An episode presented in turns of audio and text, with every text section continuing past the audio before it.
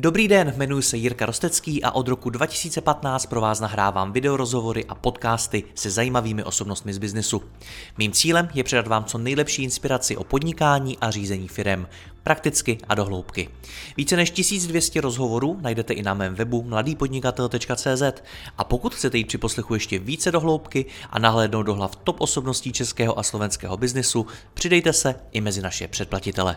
Nemohl bych to dělat bez partnerů, jako je ShopTet, který poskytuje nejpoužívanější e-shopové řešení v Česku. Stačí kliknout a začít prodávat. www.shoptet.cz Děkuji vám za poslech a teď už další rozhovor.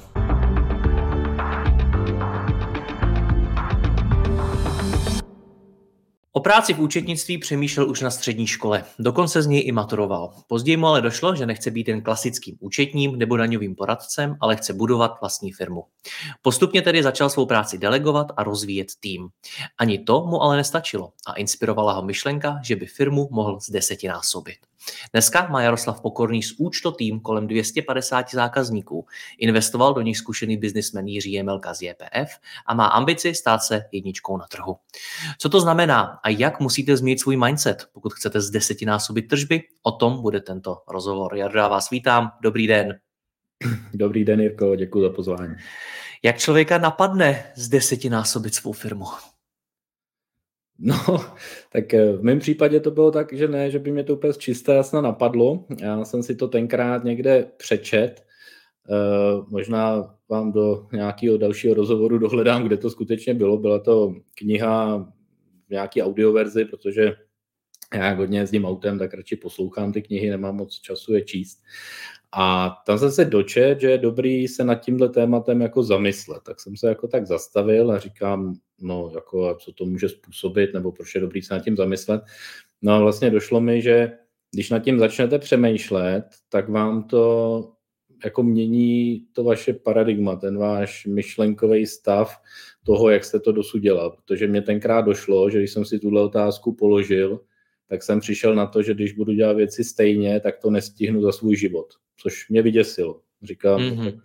to musí ty eh, podnikatelé dělat nějak jinak, aby teda za život stihli vybudovat velké firmy, protože tak, jak to dělám já, tak se to stihnout jako eh, prostě nedá za ten život. Takže to mě vedlo jako k zajímavým úvahám a k těm se asi teda dostaneme později. Ale... Hmm. Jak zněla tedy ta otázka, na kterou jste se zamyslel? Prosím? Jak zněla tedy ta otázka, na kterou jste se zamyslel konkrétně? No tak je to takový eh, sebe-coaching, že je to takový to, že si sám sobě položíte otázku, co můžu udělat pro to, abych tu firmu z desetinásobil. Mm-hmm. No a teď, že nejprve vás napadne, že to nejde a že to je nepředstavitelný a všechno možný, no a pak začnete skutečně přemýšlet a přemýšlíte a přemýšlíte a možná, že to trvá dny, týdny, občas vás něco napadne a No a časem to vymyslíte, že existují určitý kroky, které prostě vám pomůžou toho dosáhnout v relativně kratším čase, než jste si původně myslel. Hmm. Proč to má vůbec člověk chtít mít desetkrát větší firmu? To je dobrá otázka. Každý máme, eh, každý máme jiný ambice. Já jsem přemýšlel nad svými životními cíly a posláním a podobně.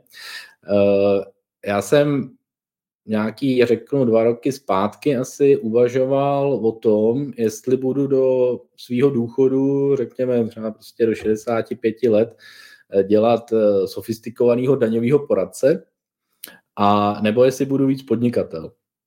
A to pro mě bylo hrozně zajímavý období, protože jsem si eh, spouštěl v hlavě různé imaginace, jak se cítím v těch dvou rolích. A nakonec jsem se rozhodl, že je mi líp v té roli podnikatele, že jsem víc takový jako komunikativní obchodní člověk a zjistil jsem, ačkoliv jsem v té době už měl x zaměstnanců na, eh, v té naší účetní firmě a, a dělali jsme účetnictví a já sám jsem dělal nějaký, nějaký typ poradenství, kromě toho, že jsem to řídil a už jsem teda operativně neúčtoval, ale furt jsem těm klientům radil s tím účetnictvím a s daněma. Tak jsem eh, Vlastně, když jsem si představil, že to budu dělat dalších 30 let, tak mi bylo trošku blbě. a když jsem si představil, že eh, budu víc podnikatel a nebude to vlastně ta, ta škálovatelnost nebo ten rozměr té firmy nebude tak vázaný na můj osobní čas, tak jako takovou přímou úměrou, jako to hodinové poradenství, tak mi bylo mnohem lépe. Teda, jo. Cítil jsem se v těch myšlenkách svobodnější, takže já jsem se tehdy rozhodl, že nechci prodávat jenom každou svoji hodinu, že chci prodávat nějaký svoje know-how, nějaký svůj přínos, přidanou hodnotu a proto jsem se vydal spíš dráhou toho podnikatele, byť do, dnes, do dneška samozřejmě klientům občas poradím a jako těm známým, co se hmm. osobně známe a tak. To je to, o čem se teď bavíme, je takové to přepnutí z té role experta, ve vašem případě účetního nebo daňového poradce, do role toho podnikatele, který primárně buduje ten svůj biznis. Je to tak černobílý? Musí si člověk vybrat buď to nebo to? Na to možná neumím odpovědět. U mě to, jako pro mě to černobílý je, ačkoliv ta cesta se překrývá, jak říkám, jo, už dneska neúčtuju, ale furt ještě někomu raním, ale už, už se sunu do té role toho lídra, toho podnikatele, prostě, který má dělat úplně jiné věci a překrývá se to. Ale z mého pohledu je to jenom proto, že to je nějaká cesta. Ten konečný stav je takový, že se to překrývat nemá, protože se to podle mě ani nedá stihnout, aby se to překrývalo. Jo? Když chcete budovat něco většího a a být tam tím hlavním lídrem prostě a tahounem, tak prostě nestihnete věnovat půl týdne tomu, že někde daňově radíte. Hmm. Co má, jaký je v tom tedy v praxi rozdíl? Co má dělat eh, ten účetní lomeno daňový poradce, ať už jeden z nich, a co má dělat ten podnikatel? No tak když se vžiju do role účetního nebo daňového poradce, tak v podstatě Budu to teď trošku sunout i na ten, na ten náš případ, abyste trošku pochopili, jak my to děláme. Eh, tam my ty účetní vedeme k tomu, aby primárně pomáhali. Jo, pro mě, já jsem od přírody jako takový hodný a nápomocný člověk, až mě to eh, někdy v dávné minulosti trošku působilo i ekonomický trable, protože jsem těm lidem pomáhal, pomáhal s účetnictvím a trošku jsem zapomněl na tom vydělávat, takže bylo takový taky, jako, že jsem se něco naučil. A, ale jsem jako nápomocný člověk a já chci, aby se nám tohleto i s tím růstem firmy nestratilo. To znamená, pro mě účetní je člověk, který má pomoct, není to žádný další úřad, kterých už tu v té republice máme plno a měl by tomu klientovi pomáhat, dávat mu věci k rozhodování, neměl by ho příliš úkolovat, nebo neměl by, máme i pány účetní. A tam je teda to, co by podle mě měla dělat účetní. Samozřejmě účetnictví musí být hotový, mzdy musí být hotový, ale má to tomu klientovi pomáhat, nemá ho to otravovat. Jo, daňový poradce to samý, on už teda nezadává jako faktury do programu, ale má přemýšlet, jak tomu klientovi pomůže nějaký zákonní optimalizace, možnosti a tak dále. No a když se posune do toho role tým lídra, teda tým lídra, toho lídra toho podniku celého, tak uh, už se dostáváme do nějaký úrovně, kdy já furt tam mám tu pomoc, primárně chcem tomu klientovi pomáhat, primárně chci, aby klient byl spokojený, mě to působí nějakou prostě satisfakci, já jsem hrozně rád, když ty klienti naši jsou spokojení. A, ale už vlastně jako netrávím čas tím zabývat se jako novinkama daňovýma účetnictvím, na to už máme prostě lidi, kteří jsou v tom zběhlejší než já, absolvují ty školení daňový, účetní a já si dneska troufám říct, že samozřejmě ty účetní účtují líp než já, ty daňaři naši daňově radí líp než já, ale já si tam hlídám to, aby se nám nestratily z té firmy ty primární hodnoty, které tam máme. Hmm. Já se na to ptám i proto, že spousta expertů by taky ráda začala třeba podnikat a budovat tu svoji firmu a posunula se, řekněme, do té strategické roviny toho podnikání. Ale vlastně nevím, jestli si to umí představit v praxi. Tak mě zajímá, čím vlastně vy dneska, jako bývalý, když to tak řeknu, bývalý účetní, bývalý daňový poradce, ale je dneska jako CEO firmy, tak čím vlastně trávíte čas v práci? Budováním té firmy. Jo, já vlastně to, já jsem dřív dělal to, že jsem prostě měl nasmouvaný hodiny a hodiny poradenství, občas jsme s klientama řešili nějaký trable, občas jsem s účetníma řešil nějaký trable, pomáhal jsem účetním jako rozhodovat se v těch operativních účetních věcech a tohle tvořilo jako většinu mý pracovní doby. Dneska já potřebuju jako víc přemýšlet nad tím, co mohu udělat pro to, aby furt se nějakým způsobem sebe kaučuju, mm-hmm. furt, furt musím přemýšlet nad tím, co bychom mohli udělat, aby jsme tady poporostli. Jo, a když to jako schrnu do nějakých, ať, ať nemluvím v oblacích, do nějakých praktických věcí, tak uh, určitě je to hodně o delegování. Delegovat, delegovat, delegovat. Vy musíte ze sebe všechnu tu operativu oddelegovat a ještě to udělat nějak jako vlídně, jemně, aby prostě ty zaměstnanci, ty klienti to jako zvládli a byli furt spokojení. Jo, vy nemůžete přijít jednoho dne a říct na všechno, nebo asi můžete, ale já to tak neudělal, abyste přišel jednoho dne a řekl, já na všechno kašlu, tohle bude dělat ty, tohle ty, tohle ty a od zítra jdu na dovolenou a pak se vrátím a vymyslím, co bude. Tak jsem to jako neudělal a to dělám hodně postupně, eh, aby to právě nemělo tolik rizik a aby to ty klienty, ty zaměstnance tolik nezlobilo. Ale furt delegu. Já už jako poslední rok, jak já furt delegu a furt mám plný pracovní úvazek. A to, je, když jsem nad tím přemýšlel, je proto, protože já začínám dělat úplně jiné věci, které jsem dřív nedělal. Já jsem dřív vůbec nedělal marketing. Jo? Prostě jsme ho nepotřebovali. My jsme rostli z referencí, rostli jsme nějak tak organicky, prostě, pak jsme zjistili, že jednou za dva roky můžeme otevřít pobočku, protože to z organického nárůstu nějak prostě jde. No ale když jsem si to spočítal, jakoby, když to chcem nějak jako významně zvětšit tu firmu, tak se to prostě nedalo stihnout za život. Tak říkám, potřebujeme něco dělat jako jinak. Takže určitě jsem se začal věnovat marketingu, začal jsem se víc věnovat v obchodu. Pak když tohle to nějak startuje, tak začnete zase jako strádat na kvalitě, jak se věnujete kvalitě. Pak se musíte věnovat měření, vyhodnocování, abyste se měl na základě člověk rozhodovat, jak upravovat tu strategii další.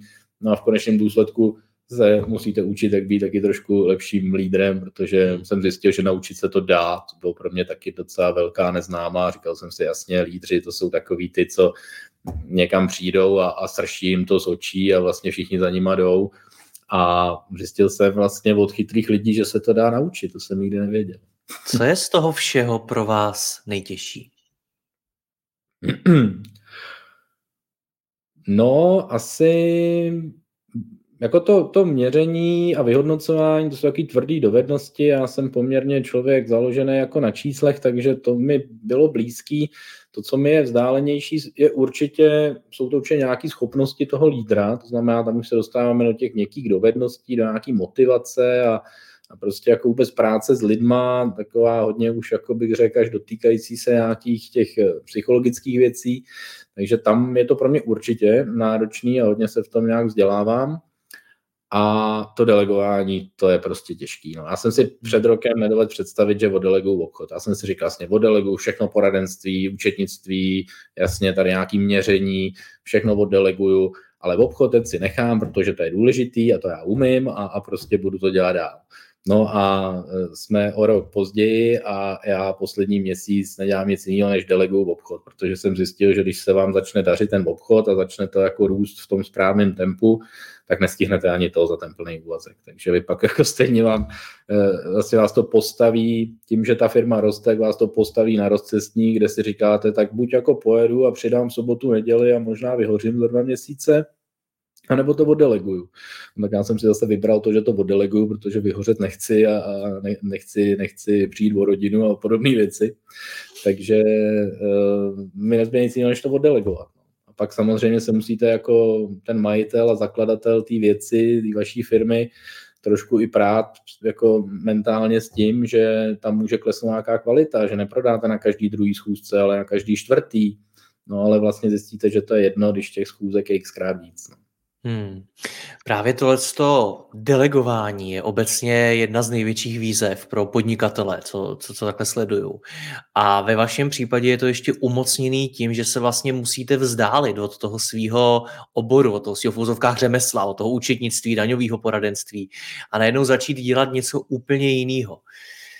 Jak tohle to pro vás bylo těžký, protože já mám zkušenost se spoustou expertů, kteří sice se taky chtějí posunout té role, jako jste vy, ale furt jako kdyby se zuby nechty drželi toho svého původního, původního oboru.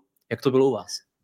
Já v tomhle mám trošku možná výhodu, protože já nejsem ten, kdo je zamilovaný do účetnictví. Já nejsem ten jako mý konkurenti, který říkají, a to, když to tam všechno sedne a to má dát ti dál a to je super a to prostě, tak mě tohle to úplně jako nevzrušuje. A, ale co mě jako nesmírně baví, je ta zákaznická zkušenost, ta spokojenost toho zákazníka, když mu reálně pomůžete. To znamená, ano, my děláme účetnictví, protože prostě tomu jako dlouhodobě rozumím a začal jsem v tom podnikat, ale mm, jako to, co mě na tom baví, je spíš to, jak to účetnictví lze využít pro to podnikání. Jo, jako takový ten, někdy se tomu říká manažerský účetnictví, a baví mě na tom ta pomoc.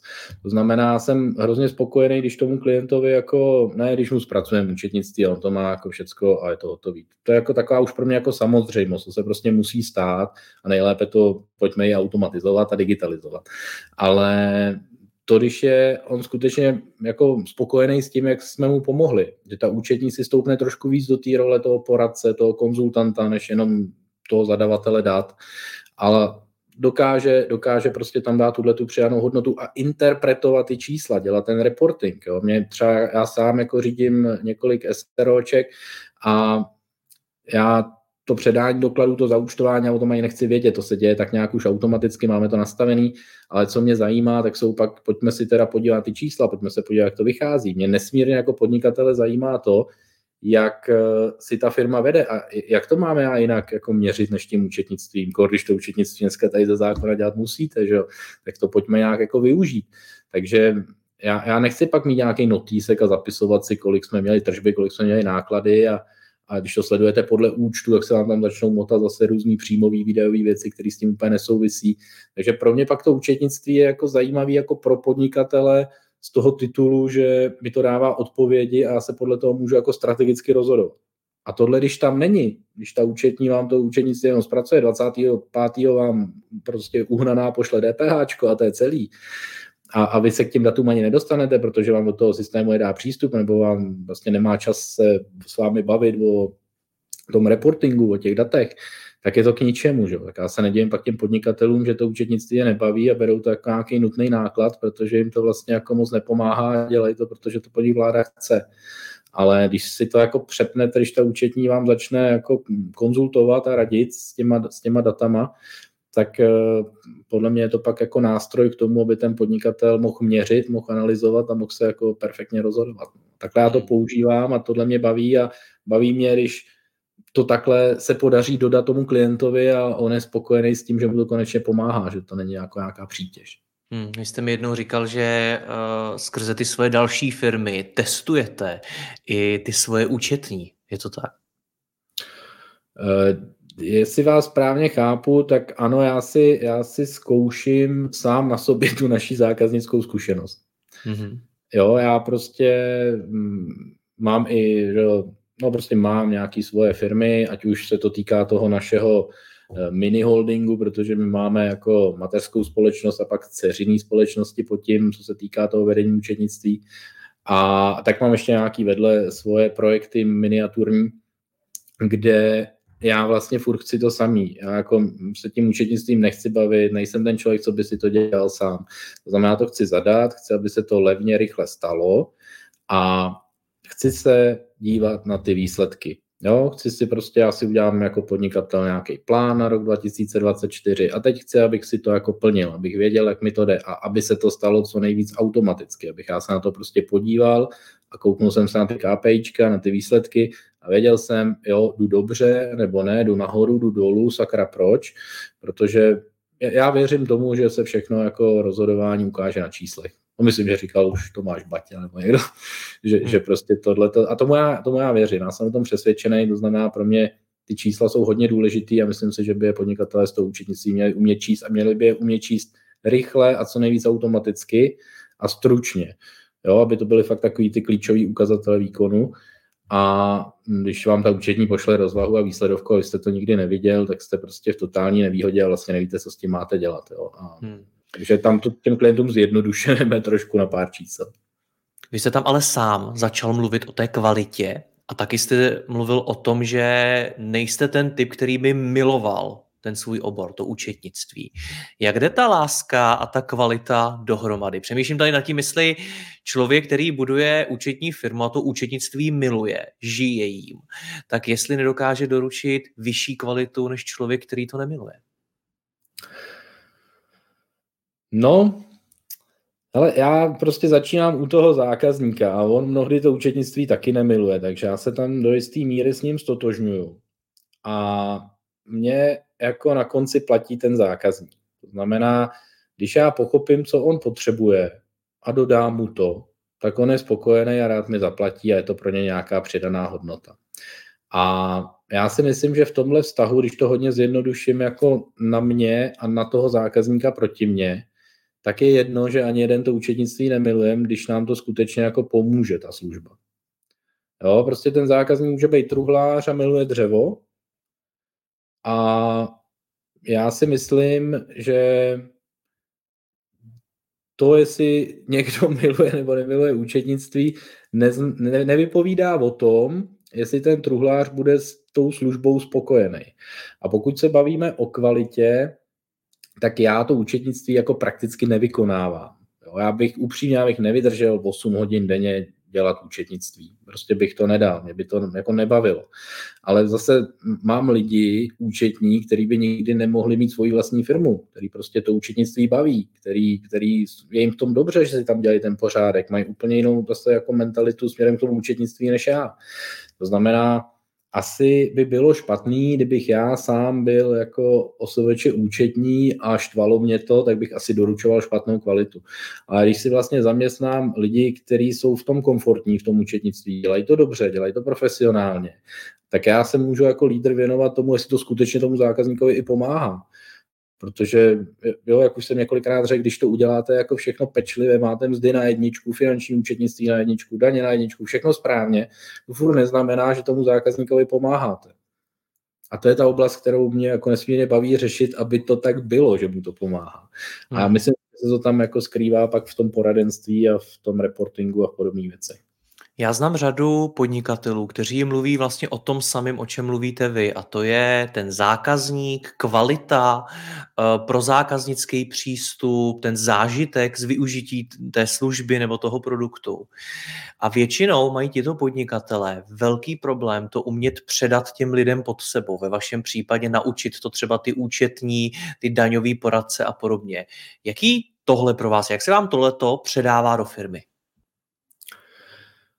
No, eh, samozřejmě jednoduchý to není, ani bych neřekl, že to máme už hotový. Je to nějaký proces, kdy samozřejmě si furt tu kvalitu musíme hlídat, vyhodnocovat, získávat zpětnou vazbu, řešit, co se stalo dobře, co se stalo špatně, takže jsme určitě na nějaké cestě.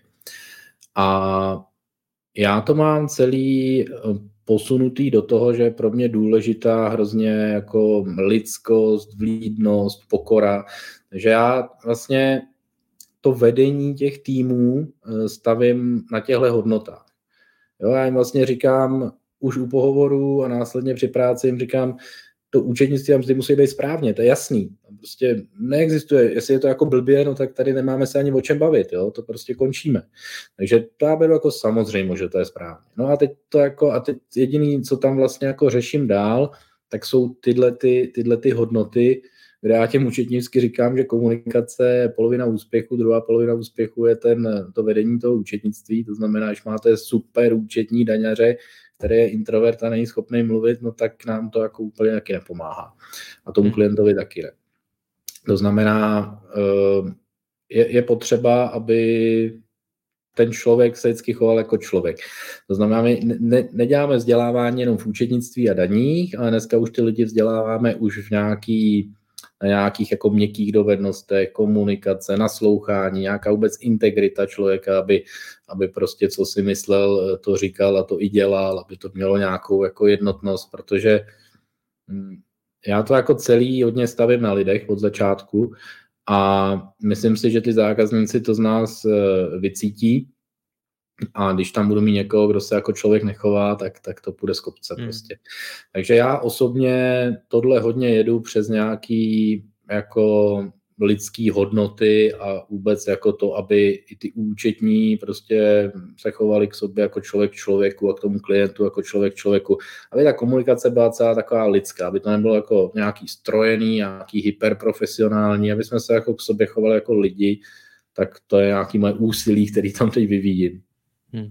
Já u vás, tak jak jsem vás zatím navnímal, tak vidím dva takový významný přerody. První přerod je, když jste si uvědomil, hele, já nechci sedět nad těma fakturama, ale chci budovat firmu, z účetního se se přesunulo toho spíše, řekněme, podnikatele.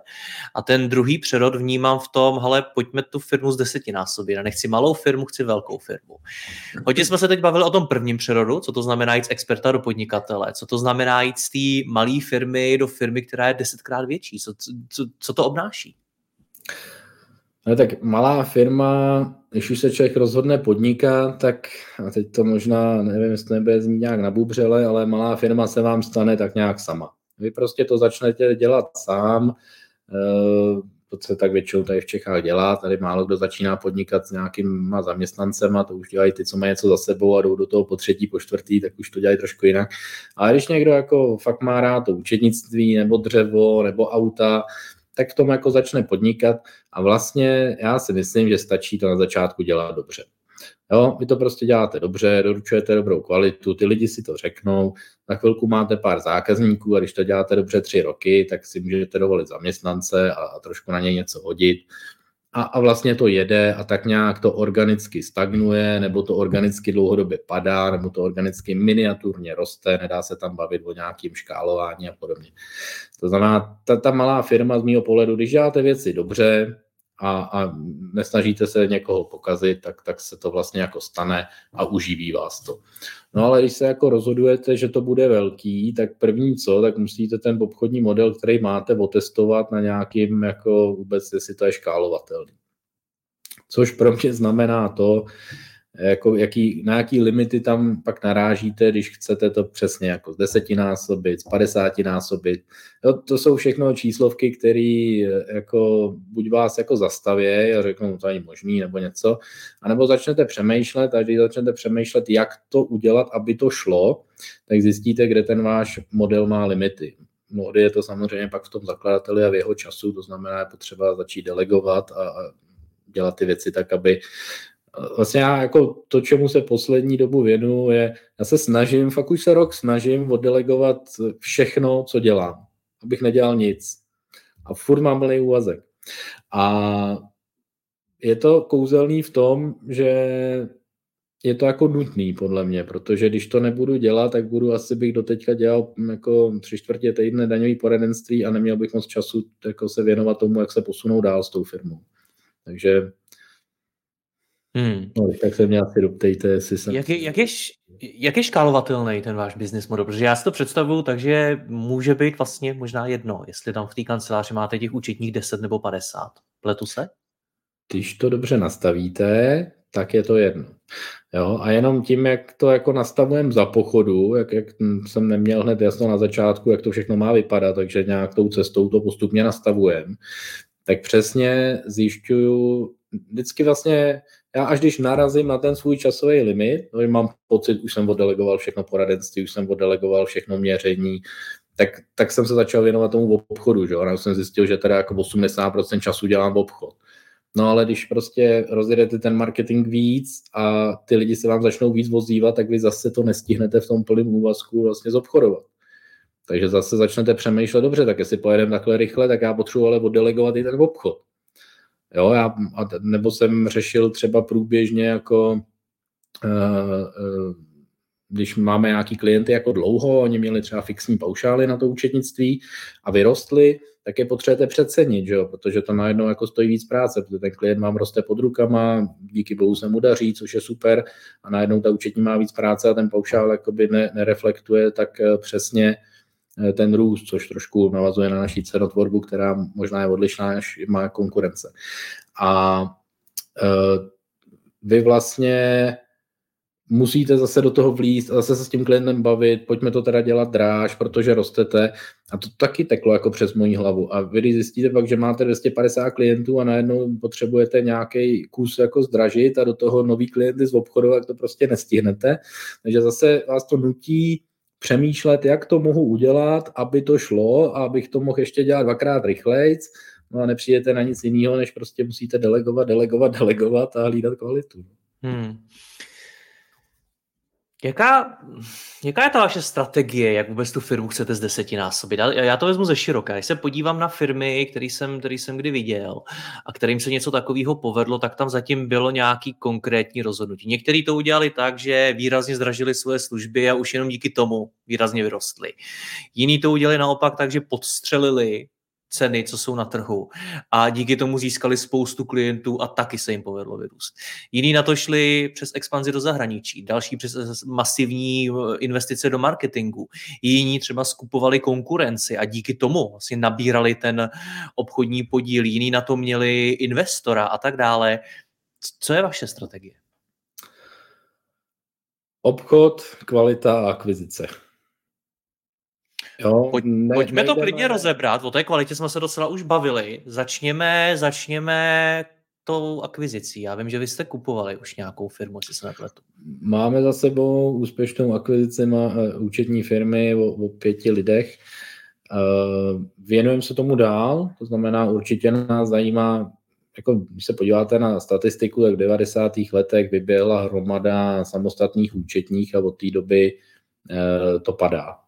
Jo, prostě i účetní programy velký si toho všímají, tak zakládají různé projekty, jako, jako prostě pojďme dělat účetnictví na volné noze a, a podobně, aby, aby měli komu prodávat do budoucna. Ale já si myslím, že ta budoucnost tady přeje jako velkým firmám. Já si myslím, že prostě ta úroveň té byrokracie a odpovědnosti a práva, která neustále bobtná, ta dynamika těch změn, která neustále bobtná, že to jako na jednu hlavu je už hodně. Jo, to znamená, když ta účetní je sama za sebe, já upřímně, kdybych dneska tu firmu takhle zavřel a, a od zítra si říkal, že půjdu dělat sám na sebe účetní, protože jsem to jako dělal dlouho, tak já bych to nedělal, já bych to radši jako změnil. Já si myslím, že dneska už potřebujete jakoby nějaký koncept, nějaký křídla nad sebou trošku, nějakou, jako nějaký sdílení interního Specializaci? Specializaci? Nemyslím specializaci, myslím, že potřebujete nějaký ochranný křídla na tom trhu, jako když se vžijete do role té účetní. Hmm. Jo, protože dneska ty věci, které řešíme, tak eh, vy dneska, když si nevyfotíte občanku jednatele, tak jste pomalu spolupachatel z pohledu nějakého AML zákona. Na druhou stranu, když se nějaký zákazník vás rozhodne zažalovat, tak potřebujete vytáhnout právníka a bránit se. Je to jako poměrně už jako takový žraločí a nepříjemný papírový prostředí, kde vy potřebujete podle mě nějakou i míru jako ochrany. Proto já jsem se rozhodl jako jeden z důvodů, proč jsem se rozhodl to udělat větší, protože si myslím, že, že ta budoucnost jako přeje těm velkým firmám, který mají zdroje a kapacity na to ty věci řešit. No, a ty malý tedy chcete, chcete skupovat, chcete akvírovat a tím nabírat ten obchodní podíl. No, Určitě podíl. máme v zájmu dělat akvizice, prostě e, i ta akvizice, co máme za sebou, to byl prostě šikovný pán Daňař, který to dělal 30 let a řekl, ale mě už to nebaví, já chci do důchodu, ale mám tu pět zaměstnanců, jako já je nechci poslat domů, tak nechcete, nechcete si to prostě ode mě koupit. Jo, přišel s tím tenkrát von, nás to ještě ani napadlo, my jsme se s potkali na trhu. Uh, takže určitě ty, ty firmy, které mají zaměstnance a ten majitel je unavený a už nechce a nemá to komu předat, eh, nemá prostě děti, které by o to stály, protože dělají jiný obory třeba ty děti, tak eh, určitě tam je, jako tam jsme otevření diskuzi, pojďme se bavit o tom, pojďme zkusit nějak vymyslet cenu a z toho strany dá smysl, tak my to rádi jako převezmeme. To je určitě jedna cesta, kterou se vydáváme. Druhá cesta je ten ten obchod, protože... K tomu se když tak dostaneme, jestli můžeme, ještě, ještě, ještě bych se rád zastavil té akvizice. Já jsem tohleto, tohleto strategii skupovat tu menší konkurenci, kterou velmi často třeba založil někdo opravdu před těmi x lety, už to dělat nechce, už to, to nebaví, nebo už má věk a podobně, tak jsem to zažil u několika firm, mimochodem třeba u webhostingu jsem třeba tohle to sledoval, že, takhle, že se takhle skupovala konkurence. Bývá tam docela velkou výzvou ta integrace té, té menší menší firmy do té větší, protože s ní kupujete i ty lidi, velmi často odchází třeba ten founder původní, protože to je ten důvod, proč to prodává a najednou se tam střetnou dvě úplně jiné kultury. Ta vaše kultura té mladý, dost možná jakoby modernější firmy versus ta firma, která to v malém tamhle někde dělá 20-30 let, jak jste říkal. Jde to dohromady, jde, jde to nějakým způsobem integrovat? No je to výzva a naše strategie je taková, že my to nechceme hned. Jo, to znamená, my když tady děláme obchod a, a řešíme jako nový, nový klienty, tak tam jedeme už celý ten náš biznis se všema hodnotama a se vším. Když to, když v obchod kupujeme, tak to bereme jako nějaký posílení pozice na trhu a nechceme úplně hned tu stoprocentní změnu. Jo, je to náročný pro ty klienty, který jste koupil s tou kanceláří, je to náročný pro ty účetní, který jste koupil s tou kanceláří. Takže my, když tu akvizici jako uděláme, tak to v podstatě jako servisujeme, hlídáme si, vyhodnocujeme, ale tak jako kdyby to necháváme být a nepřidáváme tam vlastně ty nový klienty, kterým troubíme ty naše hodnoty. Jo, ty si dáváme do toho našeho růstového prostě týmu, ale když máme nějakou akvizici, tak my jako nabereme, ale vlastně to necháváme být ladíme jako drobný niance, aby to fungovalo ekonomicky, aby byli lidi spokojení, aby byli zaměstnanci, aby byli zákazníci spokojení, ale nesekáme do toho. Není to takový ten typ, že bychom přišli a, a všechny klienty vyházeli, nebo všechny zaměstnance vyházeli. Spíš to vnímáme jako nějaký posílení pozice na trhu a, a, a samozřejmě jim postupně představujeme ty naše vize, jak těm zaměstnancům, tak těm zákazníkům ale nejde o nějaký jako násilný transformace. Hmm. Jdeme tam na to hodně jako jemně. je, to, je to jednoduchý skupovat takhle menší konkurenci, protože co jsem takhle viděl v těch jiných oborech, tak tam skutečně zatím je nějaký ten lidský příběh, dost často únava. Setkal jsem se třeba i s nemocí toho foundera, který už to prostě jako nemohl dělat a podobně. A jakmile je takováhle motivace, tak i, i ta motivace domluvit se na tom obchodu, na tom prodeji bývá mnohem větší. Tak je to, je to jednoduchý? Ale jednoduchý bych to nenazval.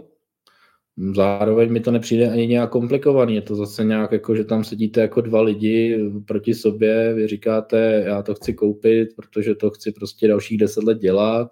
Ten druhý říká, já už to dalších deset let dělat nechci, takže se vlastně na konci nebavíte jenom o ceně. No. Jo, když, když ta druhá strana to chce prodat, to chcete koupit, tak co jiného tam budete řešit. Prostě ano, zajímá je, jestli prostě těch pět lidí vyhodíme hned, co to koupíme. No nevyhodíme, protože vysvětluju to, co jsem teď řekl, že prostě chceme dělat jako hodně jako jemně to převzetí, nechceme tam dělat žádný násilný změny, nechceme to hned všechno přebarvit na naše barvy a jako nějak to hned všechno jako eh, předělat úplně ve 100%. Jo. Prostě eh, postupný, postupný prostě začlenění a postupně jim ukazujeme, jak to děláme my, ale rozhodně ten hmm. stávající tým i ty stávající klienti tam zůstávají. Naopak se ještě s tím founderem bavíme o tom, ale pojďte nám tu za nějakou mzdu jako pomáhat s těma věcma, protože prostě je to žádoucí. Hmm. Ten obchod, o čem to je? Já když si vezmu, tak dneska logicky Každá firma má nějakého účetního, nějakého daňového poradce. Eh, vztah mezi tím podnikatelem, tou firmou a, a, a tím účetním daňovým poradcem bývá velmi silný, velmi, já si dovolím říct, až intimní, protože tam s tím samozřejmě řešíte jako skutečně čísla a ty jako zásadní informace v té firmě. Něco takového změnit je poměrně náročný, jak po té osobní stránce, tak jako po té praktické to někam přesunout. Jak funguje váš obchod? No, to, já vám řeknu, jak to mám. Eh, já si to myslím taky, tohle, co říkáte vy, že to je jako obtížné to změnit, takže se o to nesnažím. Já se primárně snažím o tom, což zase jsem se inspiroval u uh, Vlka z Wall Street, Jordan Belfort, nebo jak se jmenoval. Tak to jsem zvědavej. a tam jsem si teda vzal ty dobré věci z toho, ale eh, ta zásadní věc, která mě inspirovala, byla, že vy musíte co nejrychleji najít toho, kdo má problém. Jo, a to my děláme teď. To znamená, já když prostě oslovím 10 tisíc firm, tak vím, že se jich ozve 30, co mají problém. A nestarám se o těch zbylých 9 tisíc 970 nebo kolik to je, protože ty problém nemají a jsou spokojení.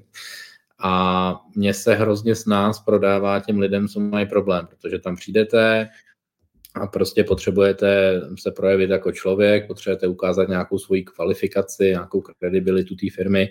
Tak pokud vlastně mají problém, tak se vám tam svým způsobem prodává skoro až snadno, že jo, protože tu změnu asi budou chtít, ale jak najdete z těch deseti tisíc firm těch 30, které mají problém?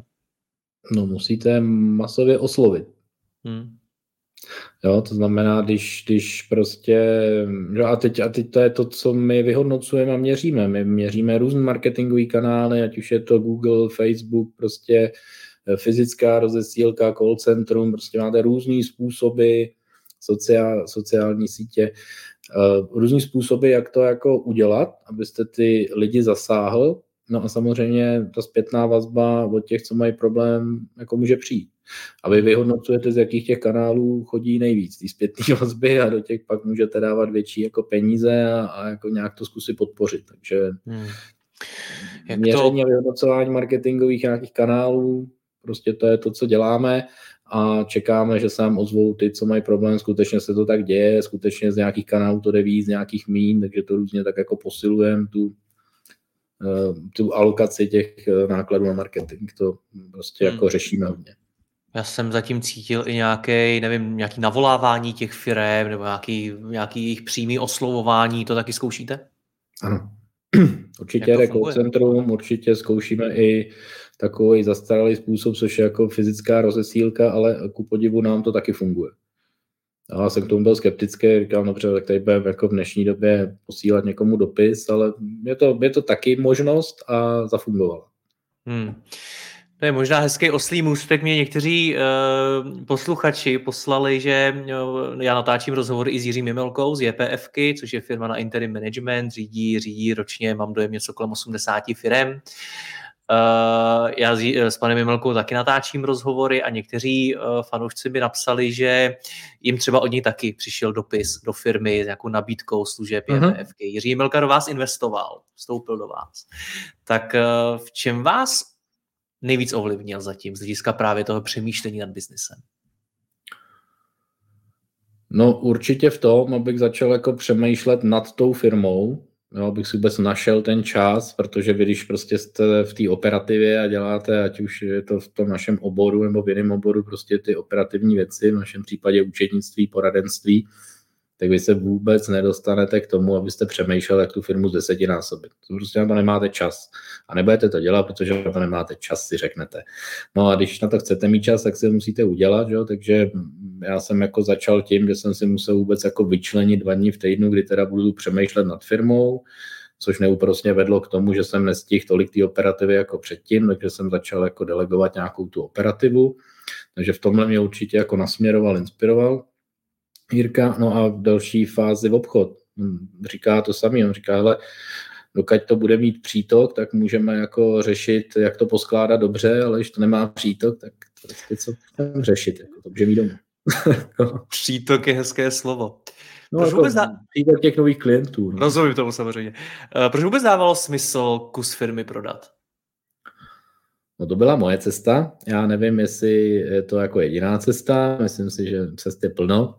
Nicméně v mém, v mým příběhu je to tak, že já když jsem se rozhodl, že nebudu do 60 daňář, ale chci jako podnikat a chci tu firmu zvětšit, tak když jsem si položil tu otázku, jako jak to teď můžu udělat, abych to z desetinásobil, tak první, co mě napadalo, je, že to nedám sám. jo, prostě napadlo mě prostě, ale ty jsi tady ještě furt jako uh, mladý kluk, který prostě tady dobře teda hezky dělá učenictví, hezky pomáhá lidem, ale jak to máš teď jako udělat sám? Jako, to bude jako, jak se do toho vlastně jako pustit? Takže když jsem jako začal přemýšlet o tom, jak to udělat, tak mě napadlo, hele, já potřebuji nějakého parťáka, který už je dál než já, protože já jsem ani jako kolem sebe nenacházel moc lidí, který, který jo, prostě mám jakoby různý eh, rodinný, rodinný příslušníky, kamarády, ale, ale ne někoho, kdo by byl jako nějak významně dál. To znamená, už jsem se neměl jako s kým nějak tak osobně jako poradit, co teď vlastně mám udělat. Říkám, tak nic, tak já musím jako jít na trh, takže jsem samozřejmě zkoušel koupit pár hodinovek, že jo, po pěti tisících nějaký poradce, něco jsem se dozvěděl, nějaký průměr jsem si udělal, ale vlastně já jsem potřeboval někoho jako na nějaký trošku, jako bych řekl, denní nebo týdenní bázi, někoho trošku zainteresovaného, koho to bude i bavit, to se mnou jako řešit, aby to nebylo jenom tak jako strohý nějaký hodinový poradenství. Takže jsem začal prostě hledat, naslepo jsem začal hledat, našel jsem, že tady existují nějaké firmy na interim management, říkám, že to by nebylo špatný, možná bych mohl nakoupit manažera a nakoupit manažera a budu tady s ním povídat o tom, jak to posuneme. No takže jsem poslal na EPF poptávku, jsem našel první tady tu firmu a e, říkám, tak pojď, pojďte mi s tím nějak pomoct, jaký máte ceny, máte nějaký soft balíček, nemám moc peněz, že jo, ještě, tak jako by to muselo. A No a pozval se mi teda přímo Jiří Jemelka, že teda tohle rozhodně jako pro takhle malé firmy dělat nebudou, jak jsme tenkrát byli. A, a že ho to zajímá a že prostě by rád jako do té lodi naskočil. Říkám, hele, to je zajímavý, já jsem si myslel, že budu mluvit s nějakým zaměstnancem, ale jestli můžu mluvit hned s tím jako founderem, tak to bude určitě větší hodnota pro mě. Tak uh, pojďme do toho. No a vlastně v tu chvíli jsem věděl, že tam mám na druhé straně jako kompetentního člověka, který má za sebou nějaké zkušenosti, má plno hard skills. Já jsem do té doby uh, nabral poměrně dost školení na takové ty měkké dovednosti, takže jsem se těšil, že teď půjdu s někým, jako kdo už je ostřílený, prostě, kdo má, kdo má ty, i ty tvrdé dovednosti a kdo ví, jako co se teď má prakticky udělat, aby jsme se posunuli. Eh, tam já jsem v něm jako měl velkou důvěru z pohledu toho, co dělá na trhu, takže mě to bylo jasné. Já říkám, hele jo, jestli budu mít prostě Jirku vedle sebe, tak asi dokážeme se posunout. Takže v podstatě jsem šel na to jednání a říkám, hele, pojďme jako vymyslet jenom jak. Já vím, že se domluvíme a se chci domluvit, jenom pojďme vymyslet, jakou to bude mít podobu. No a podoba pak byla taková, že hm, pojďme teda to fakt jako dělat společně, to znamená 50 na 50.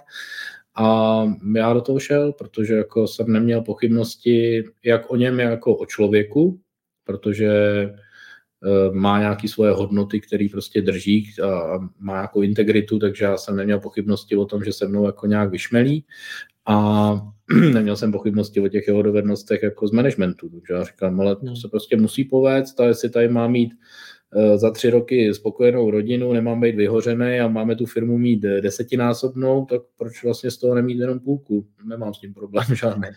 Takže tohle byly moje úvahy a jestli je to jediná cesta, to asi není. No. Někdo to, to asi prostě určitě ne, ale je to, je, to, je to vaše cesta. Teď máte nějaký 250 zákazníků, tak jaký máte teď benchmark? Je to opravdu těch 2,5 tisíce nebo něco jiného?